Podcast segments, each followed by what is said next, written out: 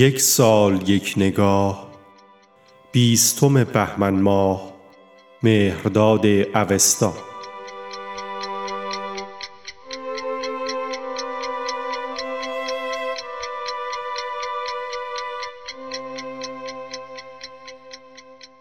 محمد رضا رحمانی متخلص به اوستا در بیست بهمن سال هزار و سیصد و هشت خورشیدی در خانواده‌ای که به شعر و ادبیات علاقه داشتند در شهر بروجرد به دنیا آمد. او استعداد فراوانی برای شعرگویی داشت، به گونه‌ای که از کلاس پنجم ابتدایی با تشویق معلمان خود به سرودن شعر پرداخت.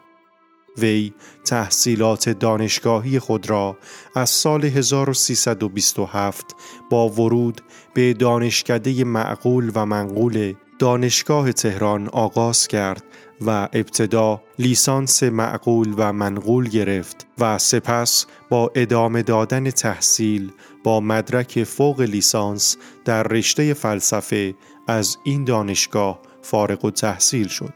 از استادان وی میتوان به بدیع الزمان فروزانفر اشاره کرد.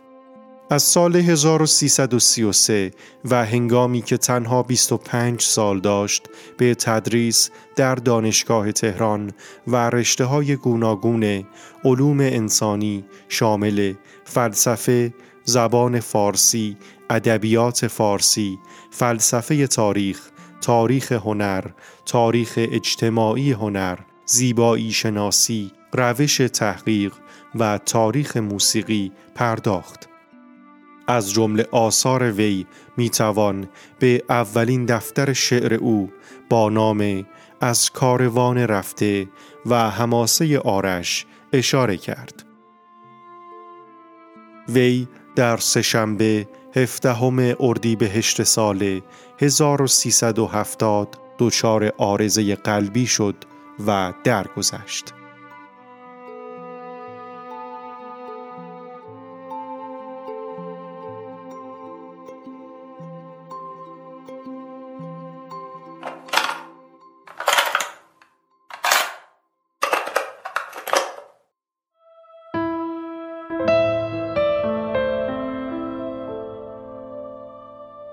وفا نکردی و کردم، خطا ندیدی و دیدم، شکستی و نشکستم، بریدی و نبریدم. اگر ز خلق ملامت وگر ز کرد ندامت، کشیدم از تو کشیدم، شنیدم از تو شنیدم.